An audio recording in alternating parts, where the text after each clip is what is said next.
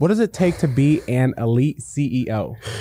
Yeah, well, it's so funny how that name came about because Uh-huh. it. I just wanted to make sure it was something that people like understood what Uh-huh. it was for. But I would say in general, I mean, the biggest it's it's really going back to the biggest issues. Most people, I Uh-huh. just don't honestly think they have the drive or uh, the willingness to learn the skills.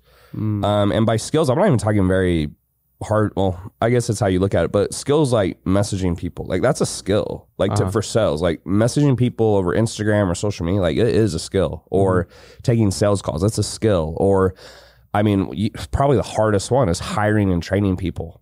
Okay. Um, so I would say like the most elite CEOs I've met, or my best clients, or the clients who get the best results, they're very good at, I would say, kind of more of the technical skills of messaging or sales. And then they're just very good with people. Like they Mhm. understand people, they understand the the push and the pull dynamic of what's best for the business, what's best for the person. Mhm. And you know, I've I've been in this five years, and I still feel like I, I just have so much more to go with people. To like, Mhm. how can I motivate them and also make them feel appreciated, but make sure that they're doing what's best for the business and they're not taking advantage of me. It's like it's it's that Dichotomy of leadership Yeah. by like Jocko Willick, Yeah. um, or Willink, however you say his last name. Uh, Like that book hits it the nail on the head Got because if you're too nice, um, they don't respect you, which I see a lot of CEOs do with Mhm. their teams. Or if you're too mean, they never want to work with you, and I also see that. Yeah. And so it's like a very delicate balance of how do you get the most bang for your buck, but also make sure like they feel appreciated, they're a part of the team. Yeah. I'd say those are the top three. I guess for you personally, like what were some of your strengths as a leader and some of your challenges?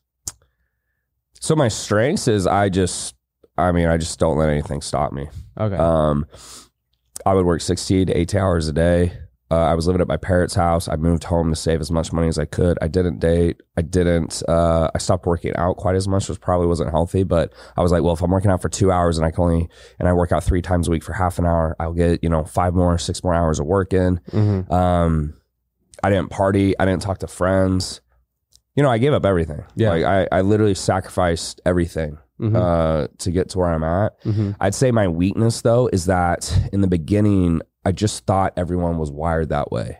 Mm. And so when I would hire people for three grand or five grand, I'm like, all right, mother, you know, we gotta go 16, 18 hours a day. And, Yeah. you know, not, not actually, Yeah. but in my head, I'm just like, why can't you do this? Why is this so hard for you? Yeah. And you have to like, you have to learn to develop people in the beginning. Yeah. And then eventually, you know, when you get more money and the business is bigger, you- then you can start going for experience, right? You can pay a little extra, but you have to be good at developing talent and you have to be willing to work harder. And, Yeah. and at first, you know, this was a mistake I made. I'm like, oh, I'm going to hire someone and it's going to get easier. It's like, no, like you're going to hire someone, then you're going to do their job for them and they still get paid for Yeah. the first probably 60 to 90 days. And then you still have to babysit them afterwards. Yeah.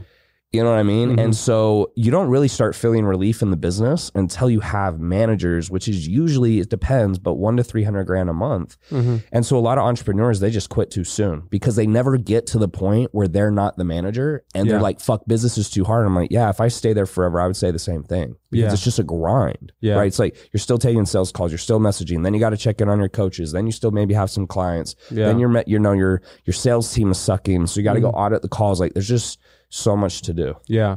I guess like walk me through the beginning of your business, like your elite Yeah. CEO's business. Like Yeah. what did that look like? Well, so the beginning was actually it was called Fit Warrior, and it was a Okay. fitness company. Okay. So it's ironic, but when I came in the industry, I was like, man, all these guys are douchebags. Like they they all sell business coaching. They don't Yeah. even build a business besides business coaching. Like you know, I just thought I was like holier than thou.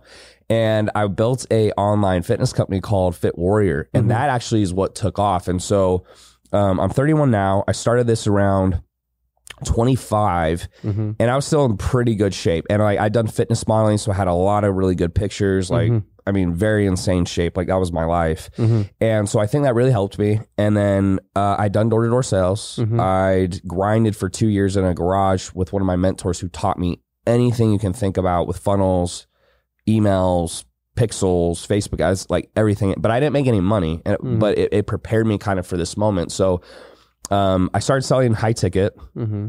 started getting clients left and right. Uh, I would average probably like I would say three to five clients a week at three to four grand, Okay.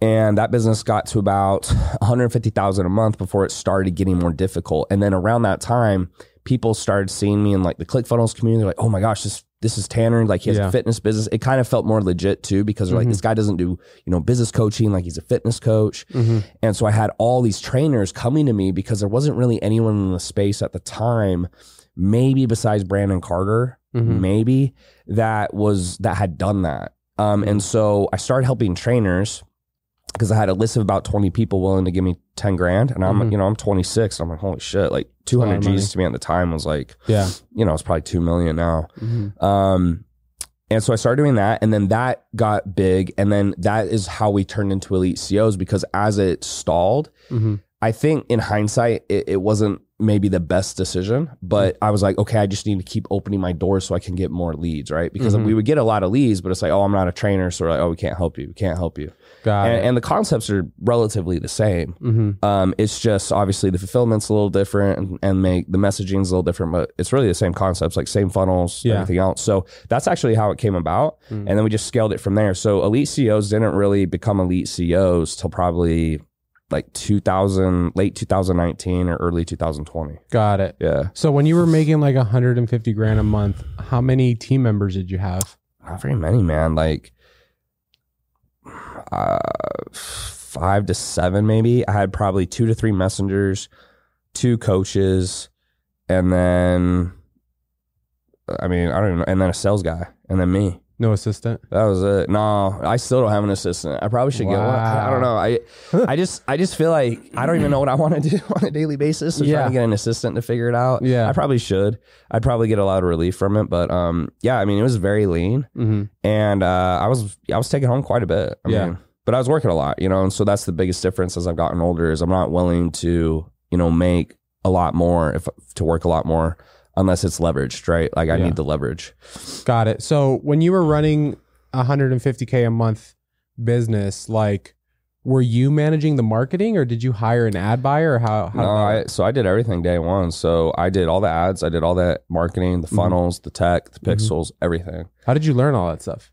Yeah, it was my it was my mentor. So uh, David Fry took me under his wing when I was 22, Uh-huh. and he convinced me to drop out of school because football was over. So my my goal from 12 to 22, just for anyone who's watching to understand, was I just want to play in the NFL. Yeah. So the way you see me now was how I did sports. Like that was I just you know ate, bre- breathed, and drank sports. Like hmm I had very little girl time or anything. Like, I mean, I, it seems normal to me, but Mhm. I think people now could have looked back and like, dude, you were you were weird Yeah. because I just would spend nine to twelve hours a day doing sports, like training, lifting, running, trying to just get every advantage I could. Yeah. Um, and then he took me under his wing.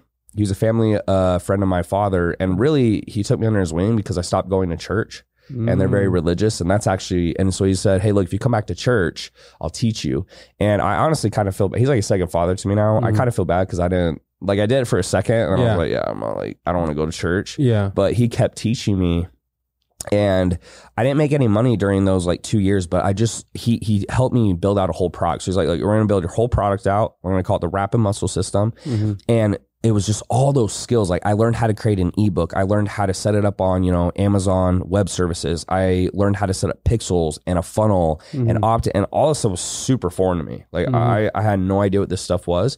So I didn't realize that at the time. But when I finally started figuring it out, I was so far ahead of everyone else because of those years I invested to get the groundwork Mhm. right? And so I see that a lot now, even with like maybe my brothers. My brothers came in and I just immediately said, "Hey, be a coach. Hey, be a sales rep." So they don't have that same kind of operational foundation that I had, Mm. but it gave me it gives me a huge advantage because I know at all times looking at numbers what's going on or Yeah. what should be going on, right? Yeah. So I was very blessed in that sense.